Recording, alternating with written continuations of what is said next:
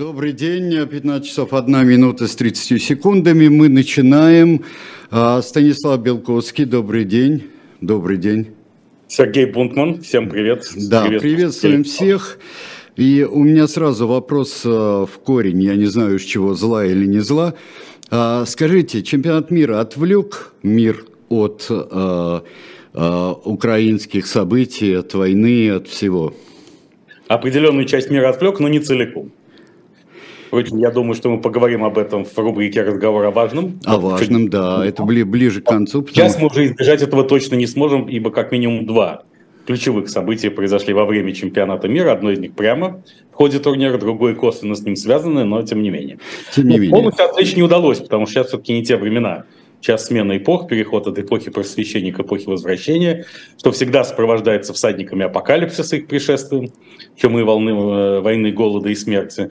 Первые три всадника уже очевидны, а смерть это будет сокращение населения, поскольку, как считают многие исследователи, которых мне доводится читать довольно часто, мир попал в очередную мультузианскую ловушку, так называемую.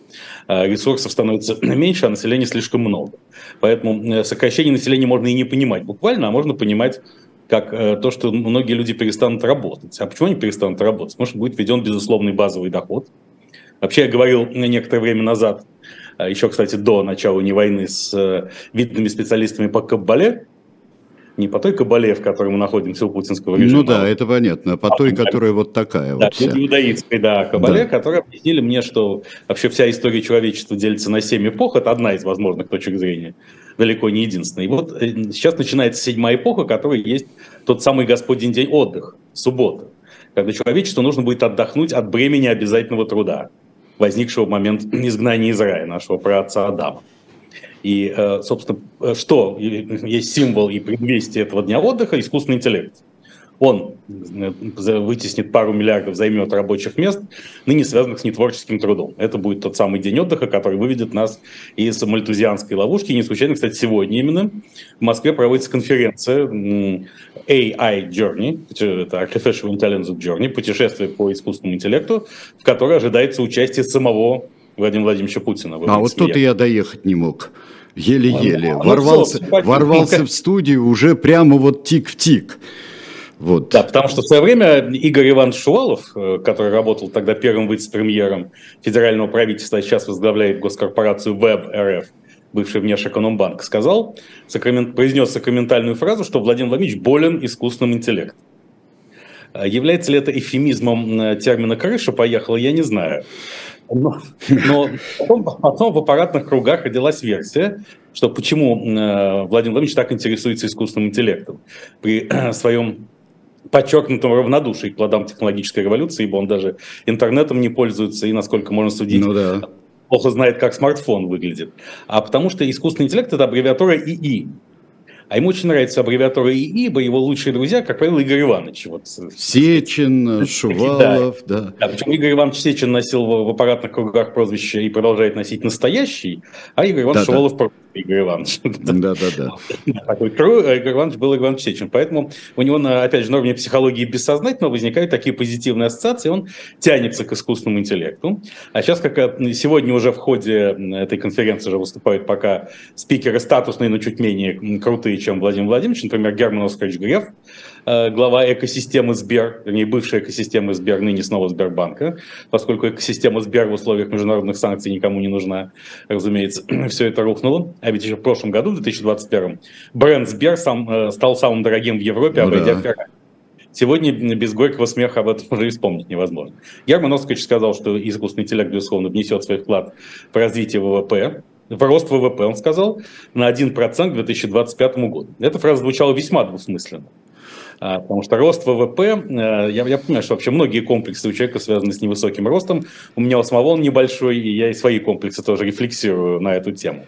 Но что рост ВВП всего на 1%, потому что все-таки метавселенные дают возможность любому человеку, например, российскому президенту, ощутить себя двухметровым блондином с пышной шевелюрой. Поэтому ставить, э, ставить задачу роста ВВП всего на 1%, да еще преподносить это как позитивный результат спецоперации Z, это как- как-то излишне скромно и не амбициозно, я бы сказал. Но еще Герман Оскарович похвастался тем, что нейросеть Сбера уже достигла уровня развития количества нейронных связей обезьян. Он, правда, не уточнил, какой, потому что у макак там одно, у горилл второе, у шимпанзе третье. Согласитесь, вот в шимпанзе э, моя школьная учительница биологии делала, ставила ударение на второй слог – шимпанзе. Шимпанзе, это, да. Ну, это такая фамилия, да. В этом есть что-то шампанское, потому что, скорее всего, так должно называться грузинское Полусладкое шимпанзе, да. Шимпанзе, да. Да, но тут э, как раз перед московской конференцией случилось знаменательное событие в сфере искусственного интеллекта. А, корпорация Мета, это бывший Facebook, запрещенный и проклятый в Российской Федерации, имени Марка Цукерберга, пока еще формально не запрещенного, разработала искусственный интеллект «Галактика», который должен был поразить воображение всех. Он там, вот это, этому искусственному интеллекту был дан доступ к огромному количеству научных достижений. И вот искусственный интеллект «Галактика», он буквально пару недель назад в демонстрационной версии был запущен, начал генерировать разные интересные конструкции. Например, он стал, стал придумывать каких-то несуществующих исследователей, например, э, вот одного человека, имя которого забыл, это неважно, он его никогда не читал в природе, но это, эта система галактик очень тщательно э, объяснила, что э, этот человек создал э, значит, специальную программу с, под названием «Будет смеяться Гайдар», точнее Гейдар, которая по, по анализу текста в социальных сетях определяет геев не было ни человека, ни программы, ничего, это все придумал этот искусственный интеллект «Галактика», а также он обнародовал огромную научную работу со ссылками на кучу экспериментов и прочих доказательств, которые тоже все были высосаны из его искусственного пальца, что добавление в пищу э, битого стекла улучшает пищеварение. А, точно, совершенно. Да, улучшает просто закрыла. до предела. Улучшает, да, больше не надо закрыла, никакой закрыла пищу варить. Вот молодец да, какой. закрыла доступ к этой галактике вот буквально накануне московской конференции и отправила на доработку систему. Но это глубоко символично, потому что безо всякой помощи системы галактика российский агитпроп генерирует такие конструкции уверенно с помощью Нет, своего... я просто знаю, вы забыли, забыли, э, э, вы забыли имя. У меня есть такой знакомый, который вот именно эти идеи генерировал. И определение геев, лечение геев, пищеваритель Сергей Александрович Марков, э, наш ну, добрый таких, друг. Таких, таких деятелей много, но вот вы помните, вот недавно же уже после нашей прошлой программы был вынесен приговор четырем физическим лицам, виновным в уничтожении малазийского Боинга MH17 э, летом 2014 года. И, э, соответственно, э, так, я вдруг, вдруг почему-то потерял мысль. Мы как? Э, да. И тогда да. мы помним, что э, российская пропаганда обвиняла в этом то испанского, то ссылалась на испанского диспетчера Карлоса, который да. никогда не бывал в природе, то виновен был украинский летчик Волошин, который избил этот малазийский Боинг, но тоже никогда не существовал на свете. Поэтому просто Марк Цукерберг с Галактикой понял, что накануне московской конференции эту систему надо закрыть, поскольку она явно не конкурентоспособна по сравнению со всем, что может сгенерировать совершенно э, естественный интеллект российской власти. Ну да, я бы не сказал, что он очень естественный, но вот во всяком случае принадлежит... Иногда э, он против естественный, но все равно по модулю все-таки он остается Ну да, по модулю, да, особые там э, формы существования белковой материи вот как приобретают да, форму... существования белковской материи. Да, это, да, да, это нет, нет, белковская материя это совсем другое. Да. да. Кстати, это... именно сегодня же, Сергей Александрович, именно да, сегодня да. Дума а, приняла закон, запрещающий ЛГБТ, КВ плюс пропаганду, а также пропаганду смены пола, педофилии и всего, что только можно. И особенно радостно, стуча себя в грудь, об этом рапортовал в своем телеграм-канале Вячеслав Викторович Володин. А здесь как раз накануне, э, что тоже глубоко символично в связи с контексте этой галактики, а, и э, родовска геев с помощью программы «Гайдар, Гейдар». Но как раз на этой неделе был обнародован э, э, рецепт излечения гомосексуализма. Помните, мы с вами давно еще говорили, что Россия может стать Меккой, мировым центром гей-конвертации. Здесь будет создана специальная скрипоносная система, с помощью которой гей приезжает в Российскую Федерацию, а уезжает отсюда форменным натуралом. И вот э, на этой неделе нам сообщили, что Китай собирается поставить в Россию миллиарды доз специального препарата. А, значит, э, это коктейль, он уже получил как раз рабочее название «Володя» спикера Государственной Думы и главного борца с ЛГБТ в Российской Федерации, поскольку, как известно, клин клином вышибают. И э, вот я хочу зачитать этот рецепт. Это 9 ну граммов плодов гушудзы. Гушудзы – это ну, личиум чиненсис, это называется китайская дереза. Помните, коза дереза, да? Коза, это, да, да. Это в данном случае не коза, то есть не животное, а растение. Ползучий кустарник семейства подсленовых. С мягкими, наполовину вьющимися, как волосы, Воло...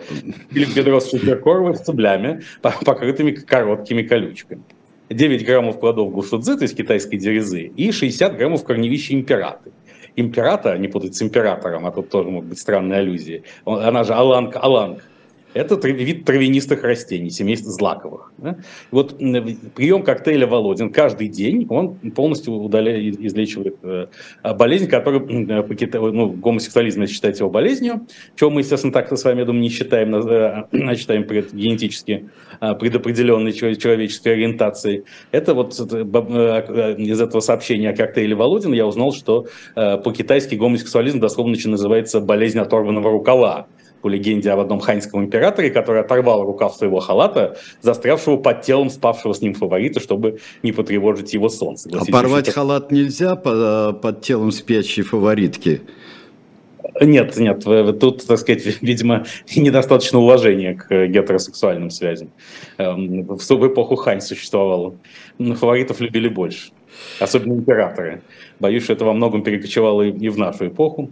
Вот, и Думаю, что э, российские энергоносители будут широко использованы для импорта коктейля «Володин». И действительно, сказать, конвертация представителей, представителей ЛГБТ плюс сообщества пойдет в России семимильными шагами и добавит к росту ВВП еще больше, чем анонсированный Германом Оскаровичем Грефом искусственный интеллект. Ну, мне очень не нравятся э, дозировки какие-то намекающие неизвестно на что. 9 граммов, например. Да, 9, 9 граммов сердца постой не зови. А, да, Конечно.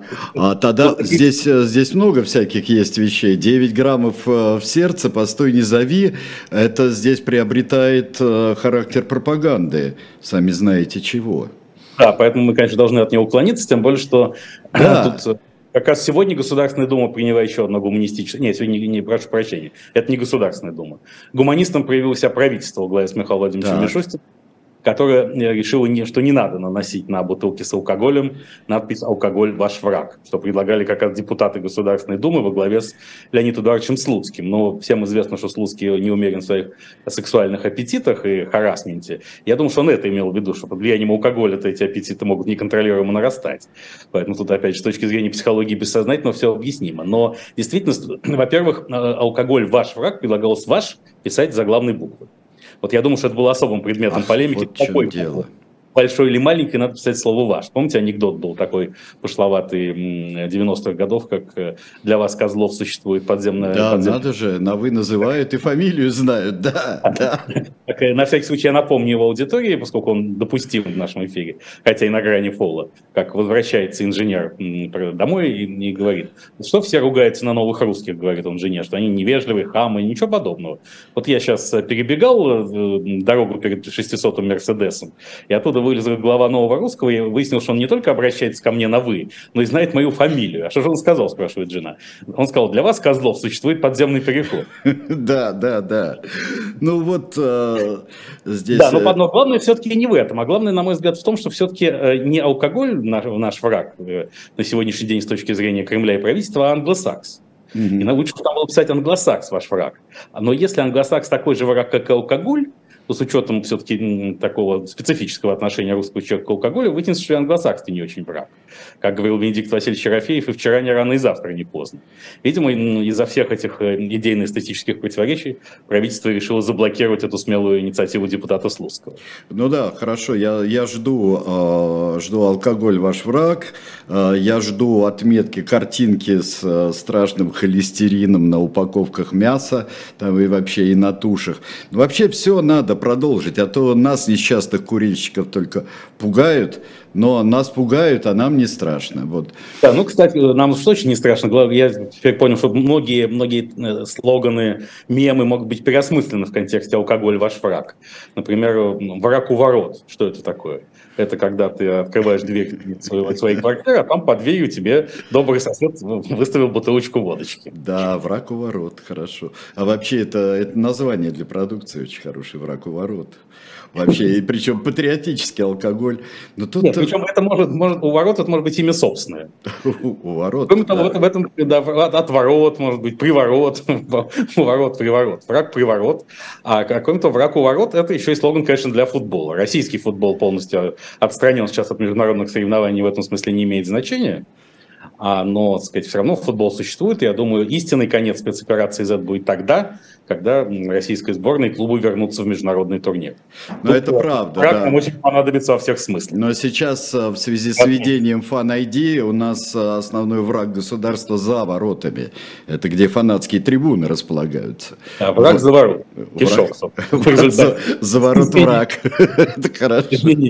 Ну, ужин отдай врагу, как известно. А. Это тоже магически звучит по-другому, в смысле, не избегай алкоголя за ужином. Да, совершенно. Да, да, да, это, это очень здорово. Ну, про заворот кишок я, я не буду рассказывать ужасный анекдот. Вот про, это, про Рабиновича и Цепировича я, я не буду рассказывать, хотя папа его рассказывал мне с удовольствием в свое время. Кстати, вы обратили внимание, что уже если мы заговорили о тушах и мясе, что Владимир Владимирович Путин совершил некий сакральный акт, открыв на этой неделе завод по производству яиц индейки в Тюмень по видеосвязи. Это значит, что у нас будет День Благодарения. День Благодарения у нас сегодня. Да. И вот многих, у многих это событие вызвало недоумение. Как же так? Не война, э, так сказать, столько проблем у страны, а у Владимира Владимировича находится время участвовать в таких мероприятиях. И поэтому я внимательно вник в то, что произошло. Вот это открытие Тюменской фабрики. Тюменская фабрика называется не просто так, а репродуктор индейки а репродуктор вот это, да. определенные ассоциации с советским информбюро. Ну, конечно, да. И с Левитаном. Не тем Левитаном, который в плюсе у Дмитрия Анатольевича Медведева рядом с а диктором. Помните анекдот, про которого, как Левитан заходит в буфет гостелерадио СССР и говорит, вот просто бутербродик с рыбкой, бутербродик с икоркой, бутербродик с колбаской и советского шампанского. Да. Да, но э, там есть три уровня постижения Индии, фабрики индейки. Во-первых, естественно, это дело бизнеса, поскольку господин Путин остается при всем при том всегда бизнесменом. Он ведь искренне считает, что война в Европе случилась, чтобы вытеснить российский газ и заменить его американским СПГ. Да? И поэтому англосаксы подорвали северные потоки, в чем он, кажется, искренне уверен.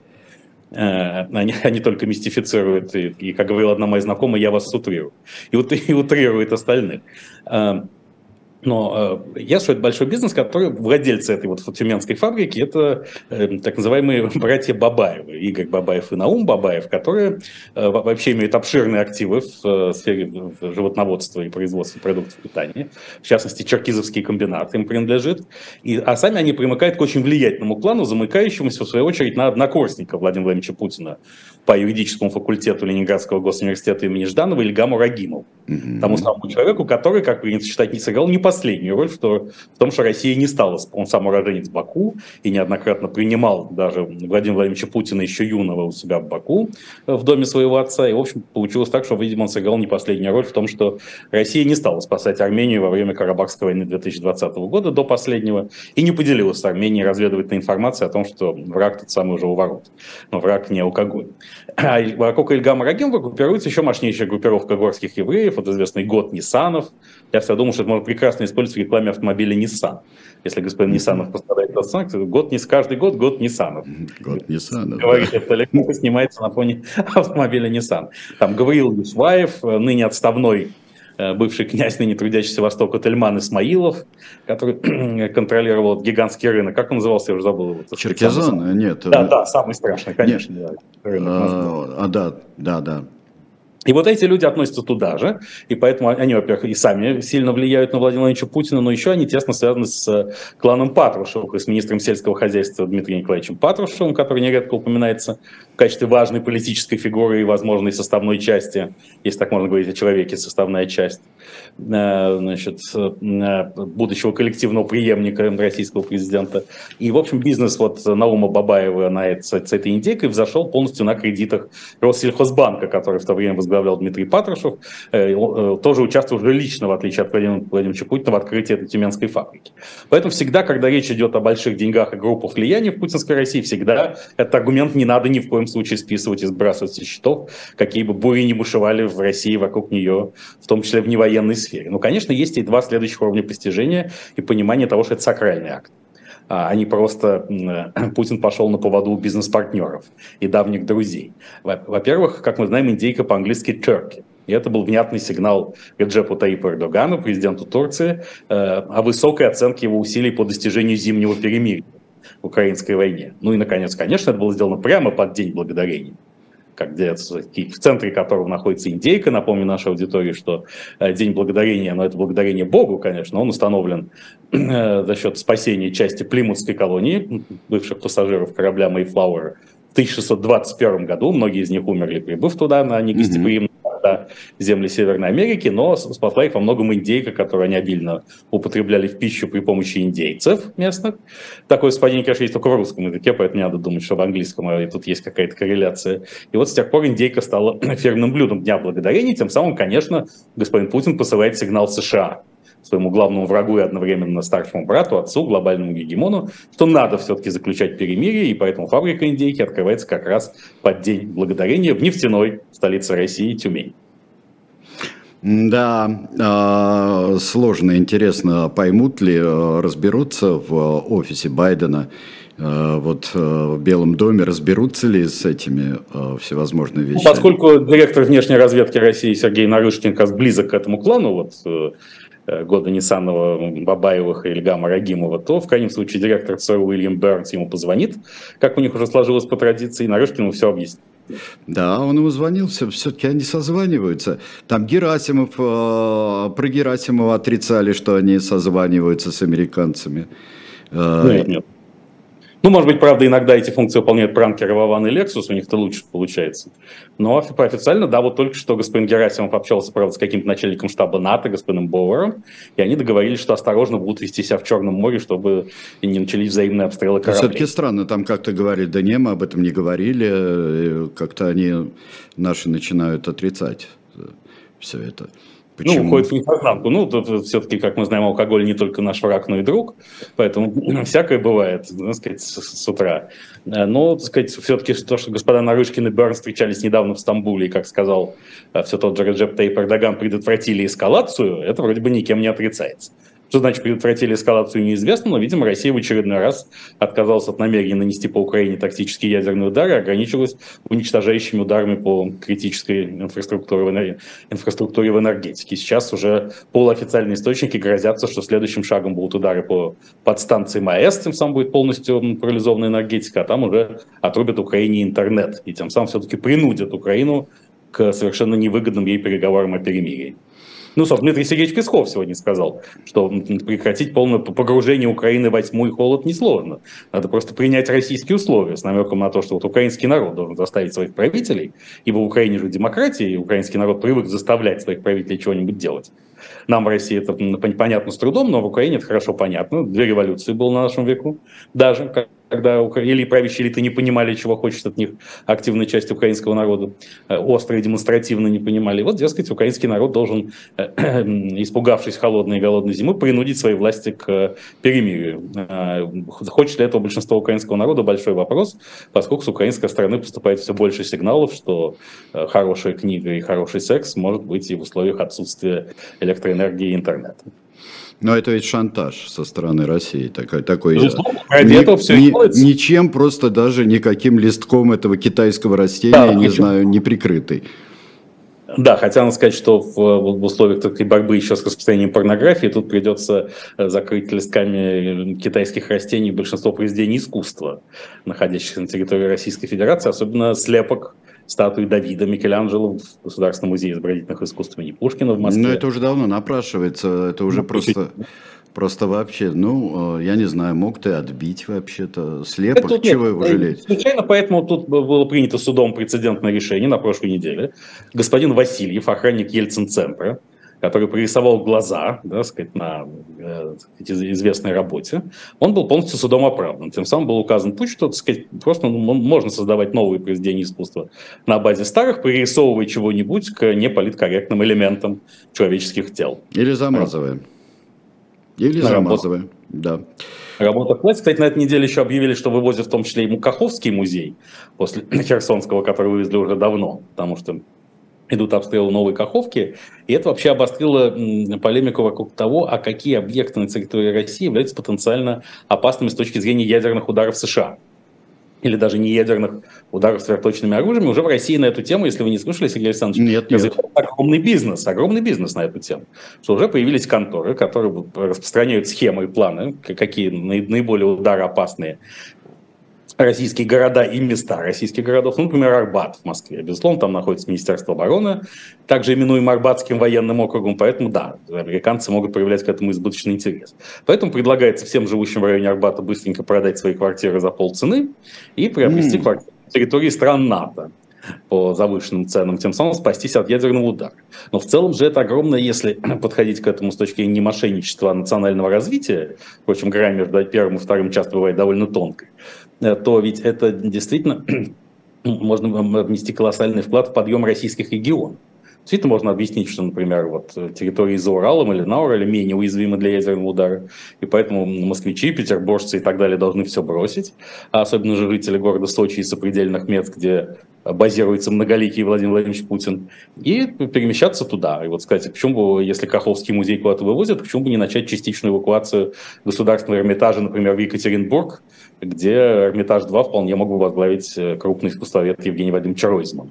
А то, мне кажется, он уже скучал там в условиях ограничения определенных действий, а здесь он может применить свою энергию, не входя в прямой конфликт с государством. Но тем более, в отличие от мобилизации, опыт есть, и этот опыт сохранился, эвакуации того же Эрмитажа.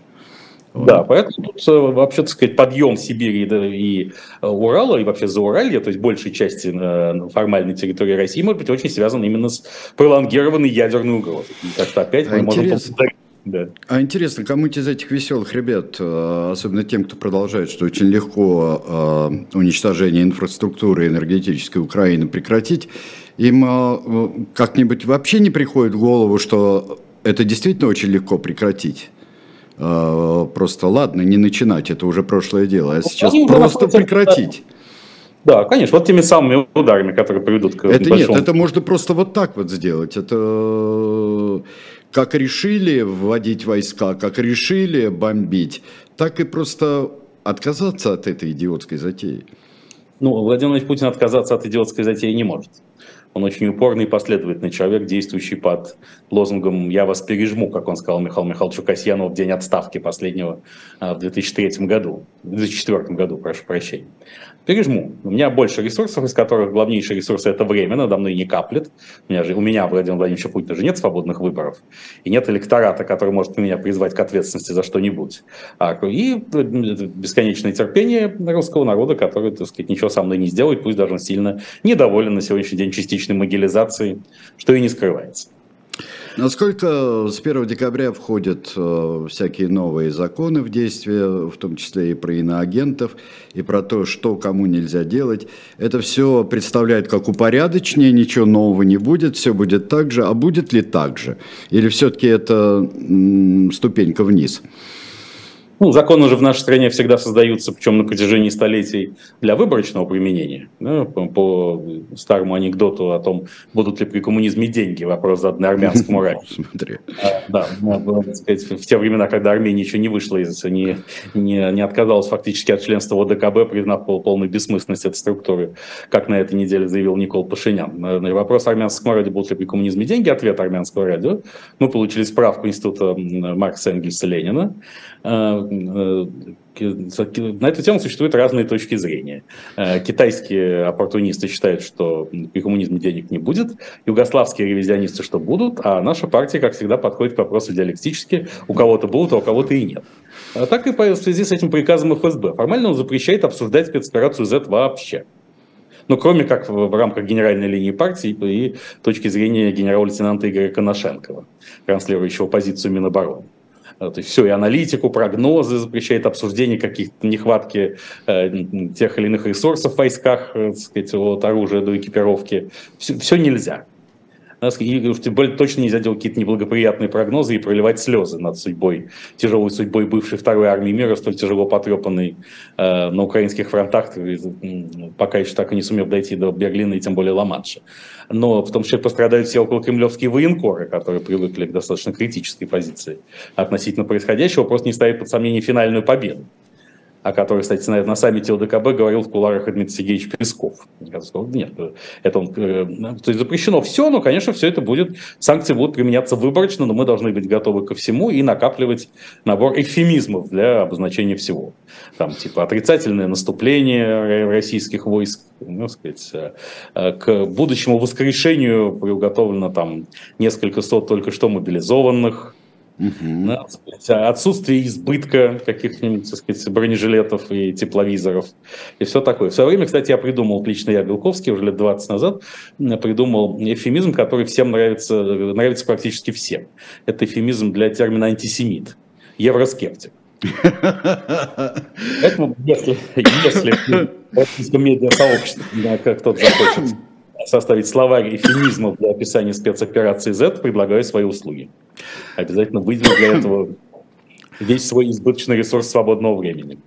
Пока я закашлялся, а, а Станислав Александрович делал паузу, давайте мы сейчас прервемся на некоторое время, а потом а, продолжим нашу беседу. Если у нас нет рекламы, тогда я просто сам сделал паузу, и я хочу представить вот что – две вещи. Вот э, история алхимии есть у нас такая вот картинка должна быть.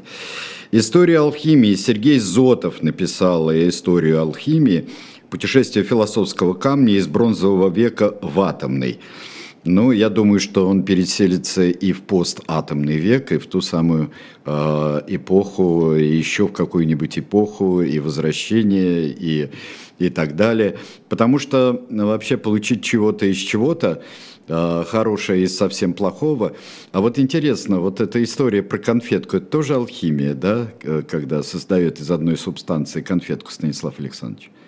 Ну, конечно, а что же это? Это, ну, Тут... это, это народная алхимия такая. Вопрос об алхимии э, госкорпорация Росатом заявила, что она ну, скоро выпустит на рынок электроавтомобиль «Атом» поскольку атом, как мы знаем по-гречески, значит неделимый, mm-hmm. то, видимо, э, автомобиль атом будет из цельного куска мрамора. Помните, как старик Хатабыч? Да, не буду же я такую прекрасную вещь портить какой-то щелкой для какой-то монеты, да. Да, вот я думаю, что автомобиль атом будет примерно такой же и также функционален в использовании, как телефон-автомат от старика Хатабыча. А вот а shop.diletantmedia предлагает вам Сергея Зотова, э, это из серии «Страдающие среди средневековье, но э, я думаю, что это очень, очень здорово и чрезвычайно интересно. Мы же э, с вами, собственно, дилетант, на шоп-дилетанте э, мы э, рекламируем мы проповедуем. Совсем новый э, номер, он э, здесь посвящен столетию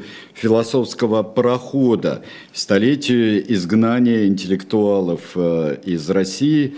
И, в общем-то, почему и чем это кончилось хотя это совсем даже еще и не кончилось. Так что покупайте и новый номер, еще кое-какие районы у нас остались, ну и, естественно, историю алхимии. Вот, друзья, ну мы, э, мы продолжим. Кстати, сейчас. вопрос о философском пароходе, Сергей Александрович, извините, да, что перебиваю. Да, да, да. Я только что наша с вами креативная группа Бунтмана Белковского, КГБ, да. придумала э, неплохой, на мой взгляд, сценарий рекламы самолетов «Сухой суперджет», да, так сказать, он должен называться «Философский самолет», один слоган. А второй слоган «Редкая птица долетит до середины». До середины чего? Пока оставим загадкой. Да, неважно. Редкая птица долетит до середины.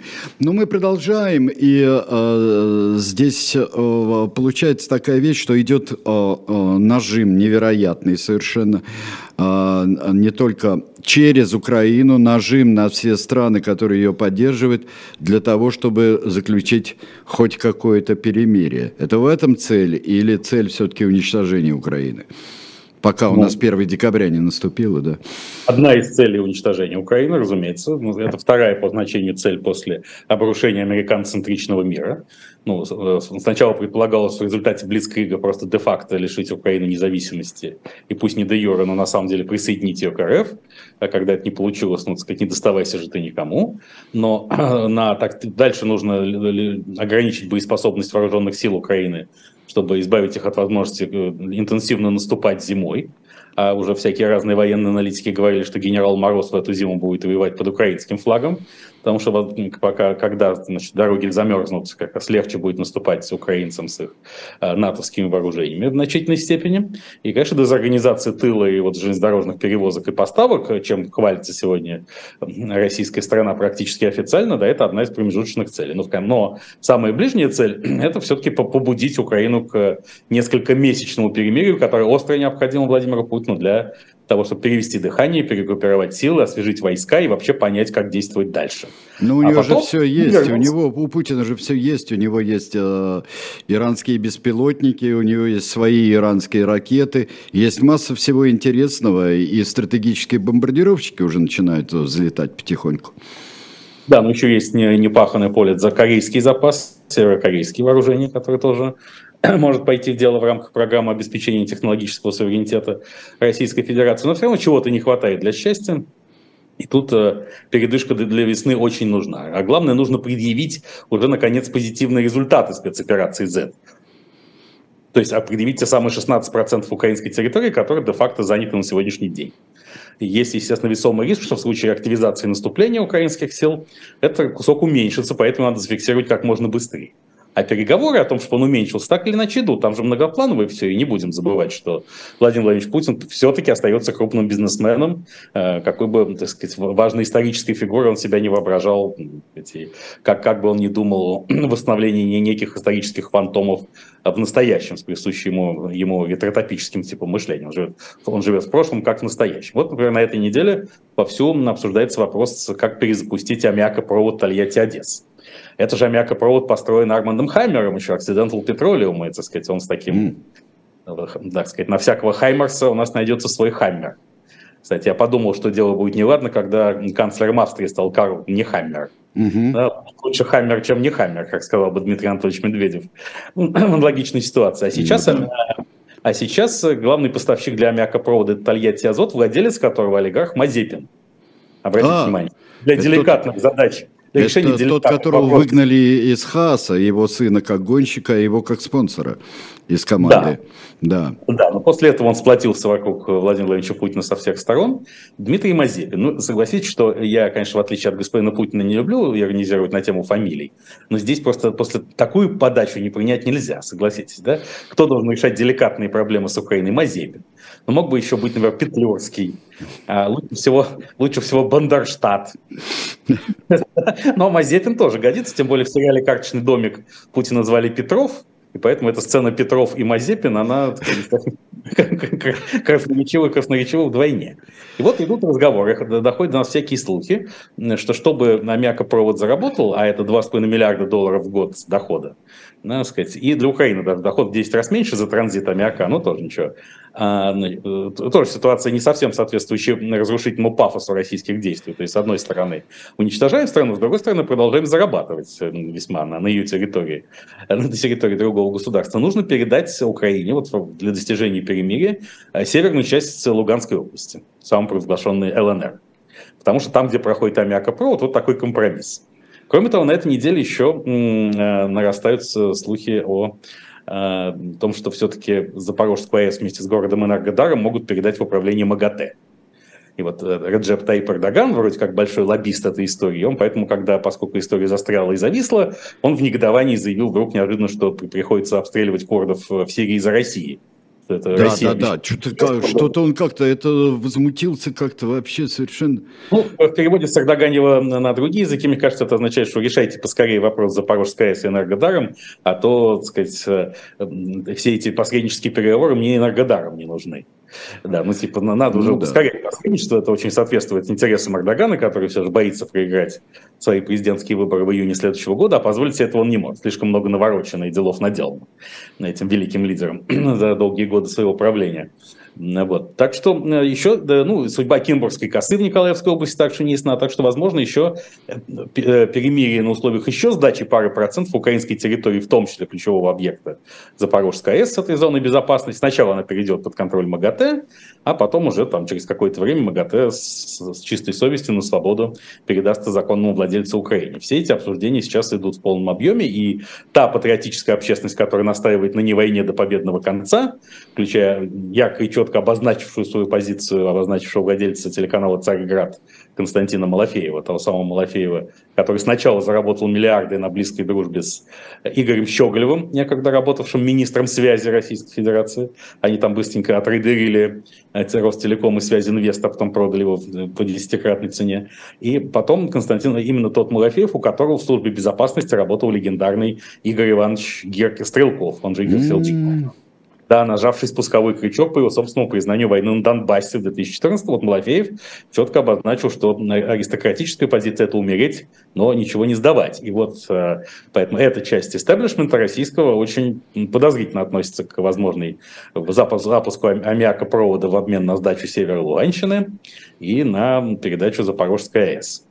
Так что, так сказать, здесь оценки действий Верховного Главнокомандующего не очевидны и неоднозначны среди тех, кто наиболее яростно поддерживает СВОЗ пресловутый Может ли там все треснуть вообще-то, вот на этой почве или на иной? Все там наверху. Нет, до такой степени нет. Хотя Евгений Викторович Пригожин, который стал кумиром всех фанатов спецоперации Z, гораздо большей степени, чем Владимир Путин. Путин все-таки робок и нерешителен, по мнению вот этого актива Малафеевского замеса. А Пригожин что надо, он тут точно пойдет до конца. Мы знаем, что на этой неделе Евгений Викторович Пригожин передал в дар Евросоюзу кувалду окровавленную. Это был очередной дипломатический маневр этого великого человека. Его, так сказать, юрист господин Елисеев, кажется, да, должен доставить это э, непосредственно в Евросоюз. И, с другой стороны, э, Евгений Викторович официально объявил ЧВК Вагнер, это произошло в его телеграм-канале Кепка Пригожина, хотя он официально отрицает прямую причинно-следственную связь между телеграм-каналом и собой, как некогда, впрочем, отрицал связь между собой и ЧВК Вагнер которого и не может быть, поскольку в России законодательство ЧВК. Ну, Евгений Викторович прямо назвал Вагнер самой эффективной армией мира. То есть теперь российская армия только третья, после Вагнера и американской.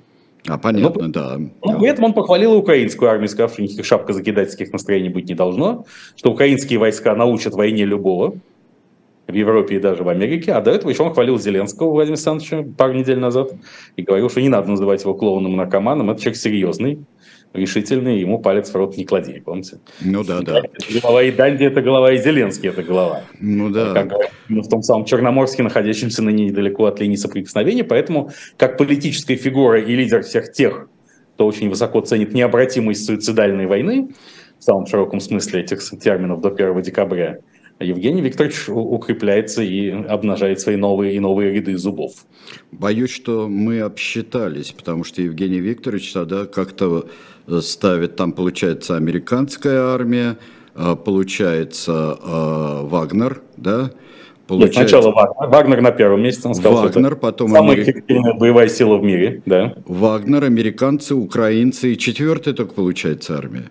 Да, в лучшем четвертый. случае. Да, в лучшем случае. Да, за, при, за пределами медалей. А вот, кстати говоря, а вот о линии Вагнера а, и о других укреплениях. Вот теперь засечная линия, да, в Белгородской области. Но это милое а, всем историкам название. А, мы ее изучали, когда делали специальный номер о Михаиле Сергеевиче Горбачеве, о Привольном, которая входила как раз на засечной южной линии, а, была а, некоторое время, некоего времени. А вот это что такое? Вот это рытье противотанковых рвов, там, это для чего? А, кстати, наш с вами кумир Константин Юрьевич Богомолов мог бы снять сейчас снять романтическую комедию «Весна на засечной линии». Весна, весна на засечной линии. А с, опять же, с, с рекрутингом цифровых аватаров э, покойных ныне советских актеров, как проповедует Константин Львович Арест. Нет, там, э, ну, если можно верить англосаксам, которым верить, конечно, нельзя, и в частности Американскому институту изучения войны, Российская Федерация готовится к нападению, вторжению в Белгородскую область со стороны неких формирований под чужим флагом, то есть виртуальных украинцев и НАТО. Целью этого фейкового вторжения две. Первое э, – повысить интерес многонационального РФ народа к спецоперации, уровень поддержки ее. Дескать, уже враг пришел прямо в наш дом, и этот враг все, все же не алкоголь, а англосакс, действующего руками украинца и своими собственными тоже. А второе – это э, создать повод для введения военного положения уже по всей территории России. И якобы ходит слухи, что это вот случится к Дню чекиста 20 декабря. Я сейчас не могу ни подтвердить, ни опровергнуть эти слухи, я могу только констатировать их наличие. Вот. И э, там Евгений Викторович все это курирует, и строительство засечной черты, которые изначально почему-то да, губернатор, губернатор Гладков э, губернатор Белгородской области, э, видимо, тоже по оговорку по Фрейду назвал ее чертой оседлости, но потом, так сказать, его поправили. И там же э, Евгений Викторович Пригожин занимается формированием ополчения.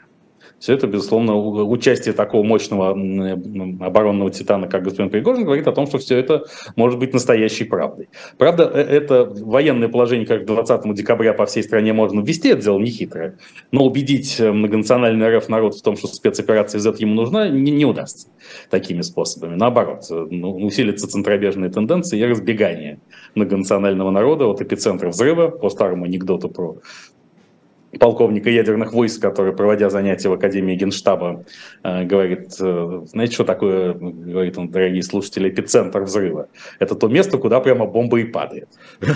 Вот из, этого нашего громадного эпицентра которым является вся Российская Федерация, так сказать, э, концентрическими кругами многонациональный народ будет скорее драпать от дальнейших волн частичной могилизации, относительно которой приходят все новые и новые э, драматические новости каждый день. Как могилизанты, то, то, то, так сказать, у них нет командования, то оружия, то они вынуждены отсиживаться на каких-то неотапливаемых объектах чисто почти э, в чистом поле. Вот. И, так сказать, э, тут, кстати, с обращением губернатору Алтайского края э, на тему «Дедушка миленький, забери меня отсюда» имени Антона Павловича Чехова выступил могилизант с позывным «Яндекс» что, возможно, дает нам информационный повод обсудить трагическую судьбу корпорации Яндекс в наши времена.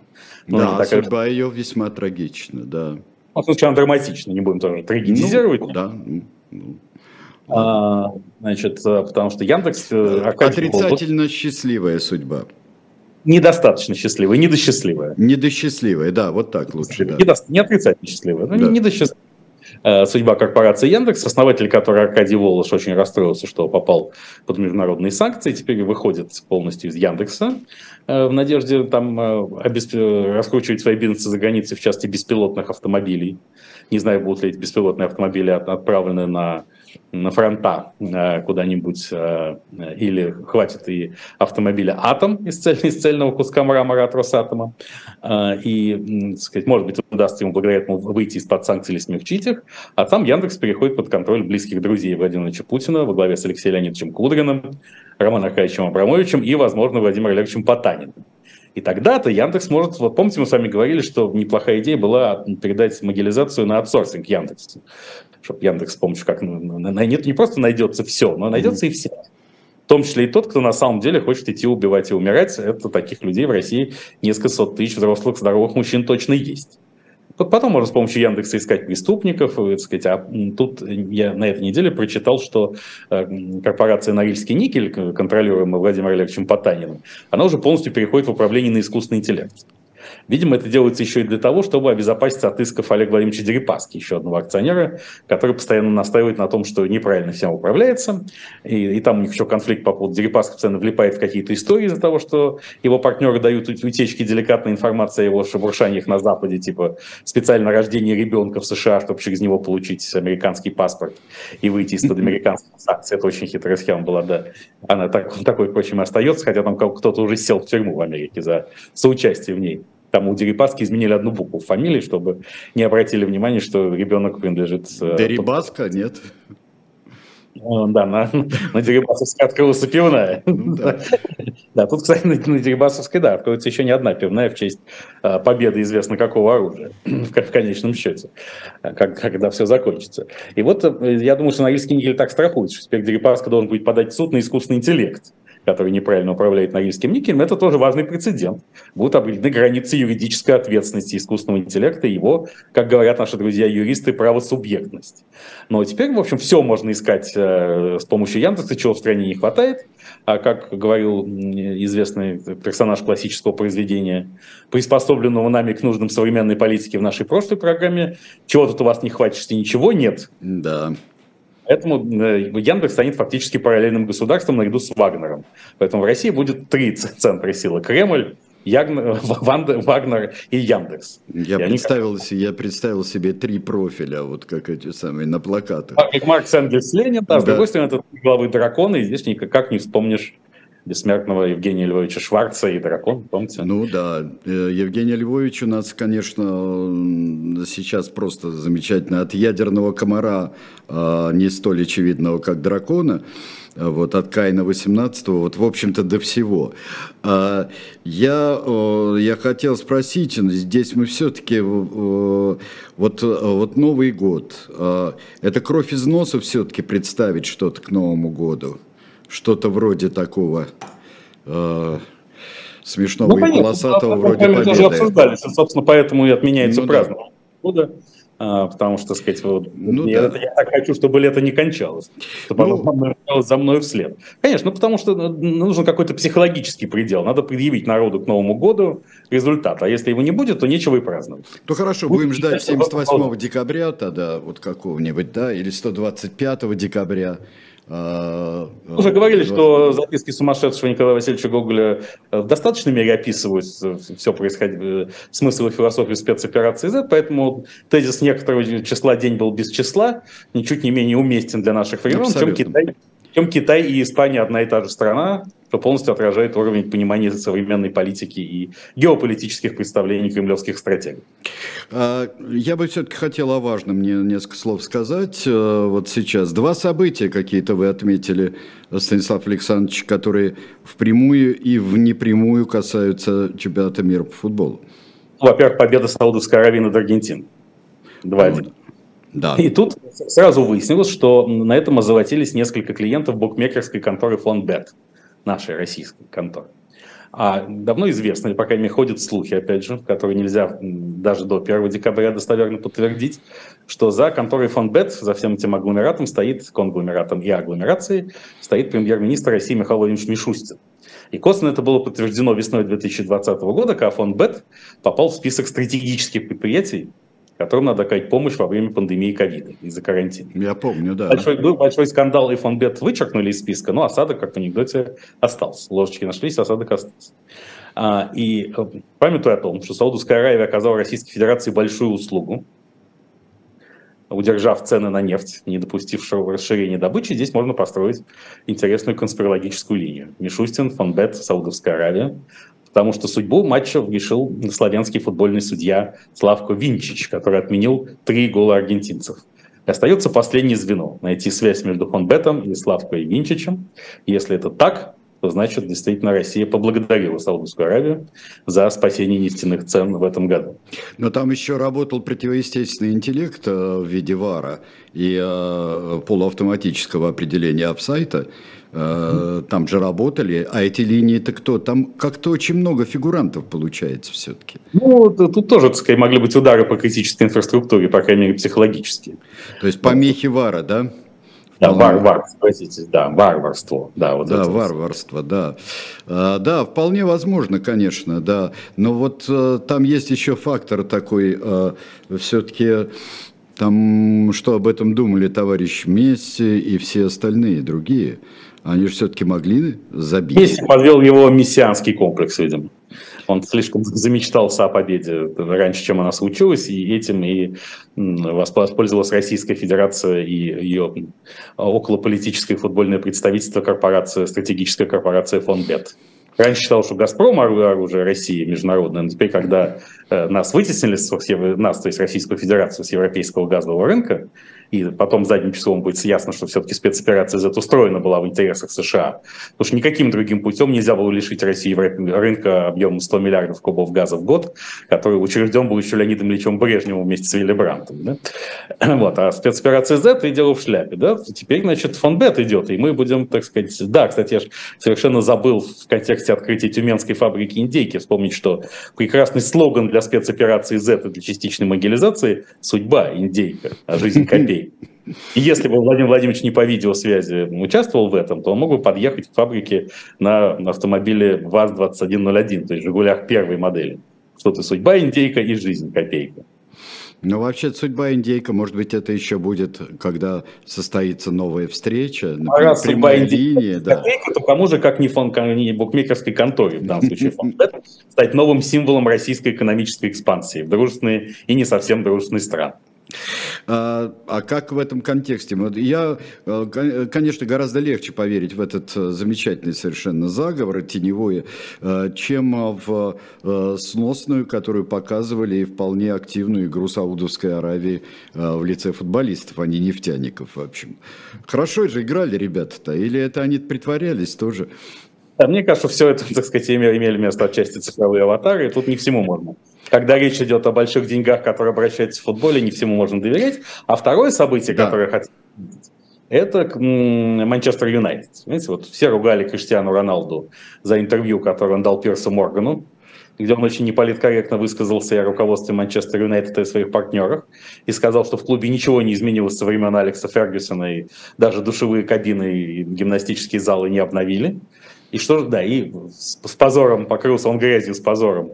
И, значит, вынужден был Криштиану Роналду покинуть Манчестер Юнайтед. Слава богу, его выгнали. Слава тебе, Господи. Знаете, не, не, не торопитесь, Сергей Александрович, потому что, может быть, он туда вернется большим начальником. Потому что как только он ушел, владельцы клуба Глейзеры все признали все обвинения, что действительно они ничего не обновляли много лет. И вообще у них нет ни сил, ни ресурсов поддерживать Манчестер Юнайтед на уровне современного европейского топ-клуба и объявили о его продаже. Да. Поэтому морально Криштиану Роналду выиграл. Поэтому если он сейчас вернется в Манчестер Юнайтед при новом владельце каким-нибудь президентом или вице-президентом, например, президентом Фергюсон, вечно живой, а вице-президентом Роналду, я совершенно не удивлюсь. Тем более, что о желании купить Манчестер Юнайтед недавно говорил Илон Маск. И в этой шутке была доля правды. И как вам кажется, все-таки, поскольку вы, Сергей Александрович, разбираетесь в футболе даже лучше, чем я, э, как вам кажется, вот, вот представьте, человек с мышлением Илона Маска берет Манчестер Юнайтед. Что он с ним сделает в первую очередь? Боюсь даже подумать. Я просто боюсь подумать. А мой взгляд, первое, что он сделает, он сократит число игроков. Потому что играть в футбол числом, а умеет. Да, это будет, это будет хорошо. Нет, не дай бог. Нет, это слишком близко к сердцу все подходит. Вот не дай бог. Потому что будь у меня сегодня 5 миллиардов фунтов, вот сейчас – вот даже если бы э, это были последние 5 миллиардов фунтов, я пошел и купил просто. Я пошел э, в Манчестер, где там магазин ближайший, где продаются Манчестер Юнайтед, я бы пошел и купил. Да, и я бы не сокращал количество игроков. Вот. А скажите, пожалуйста, еще у меня одно. Вот э, к, к первой истории это относится. А как вот срывая все и всяческие маски и открывая все за кулисье, и лоны маски всякие срывая, да. А как рассматривать победу Японии над Германией? Ну, это совершенно очевидно, что а, ну, две страны, которые... Это все имеет отношение к России, как вы понимаете. Конечно. Кремлевский конспиролог вам объяснит, что встретились две силы, которые прошли через покаяние в а, после Второй мировой войны, они захотели указать России какой-то путь.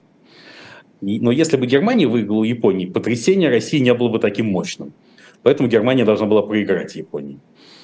И тогда бы просто станет все понятно, да? Просто становится все окончательно понятно. Кроме того, это же расцвет Азии, правильно? Очередной закат Европы должен начать расцвет Азии. Ну, Поэтому да. с точки зрения кремлевских идеологов иначе и быть не должно. Но это все нас разводит, чтобы кинуть, как вы знаете, Сергей Александрович. Абсолютно. А если можно, я вопреки нашему регламенту и повестке попрошу на, на одну минуту слова по отдельному вопросу повестки дня. Да, пожалуйста, товарищ. Время, дорогое время Белковского, которое существовало на «Эхе Москвы», еще будет, когда «Эхо Москвы» вернется в эфир. Я заканчивал, вернее, начинал стихотворение стихотворным эпиграфом.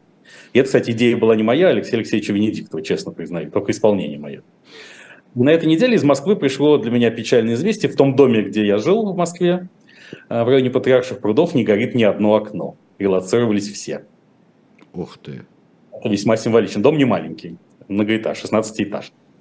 Это дом Всесоюзного театрального общества на Малой Бронной улице. И поэтому я хочу прочитать стихотворение, которое сразу пришло мне на ум, когда я получил эту э, грустную весть большого русского поэта Ивана Елагина о судьбе релаканта. Мне не знакомо чувство ностальгии. Мне нравится чужая страна. В далекой и оставленной России мне не хватает русского окна. Оно мне вспоминается поныне, когда в душе становится темно. Окно с большим крестом посередине. Вечернее горящее окно. Ох, Станислав Белковский, Сергей Гунтман. Да, всего всем доброго, до свидания. Всем доброго, до скорой встречи в эфире. До следующего четверга вот в этом составе. Всего хорошего.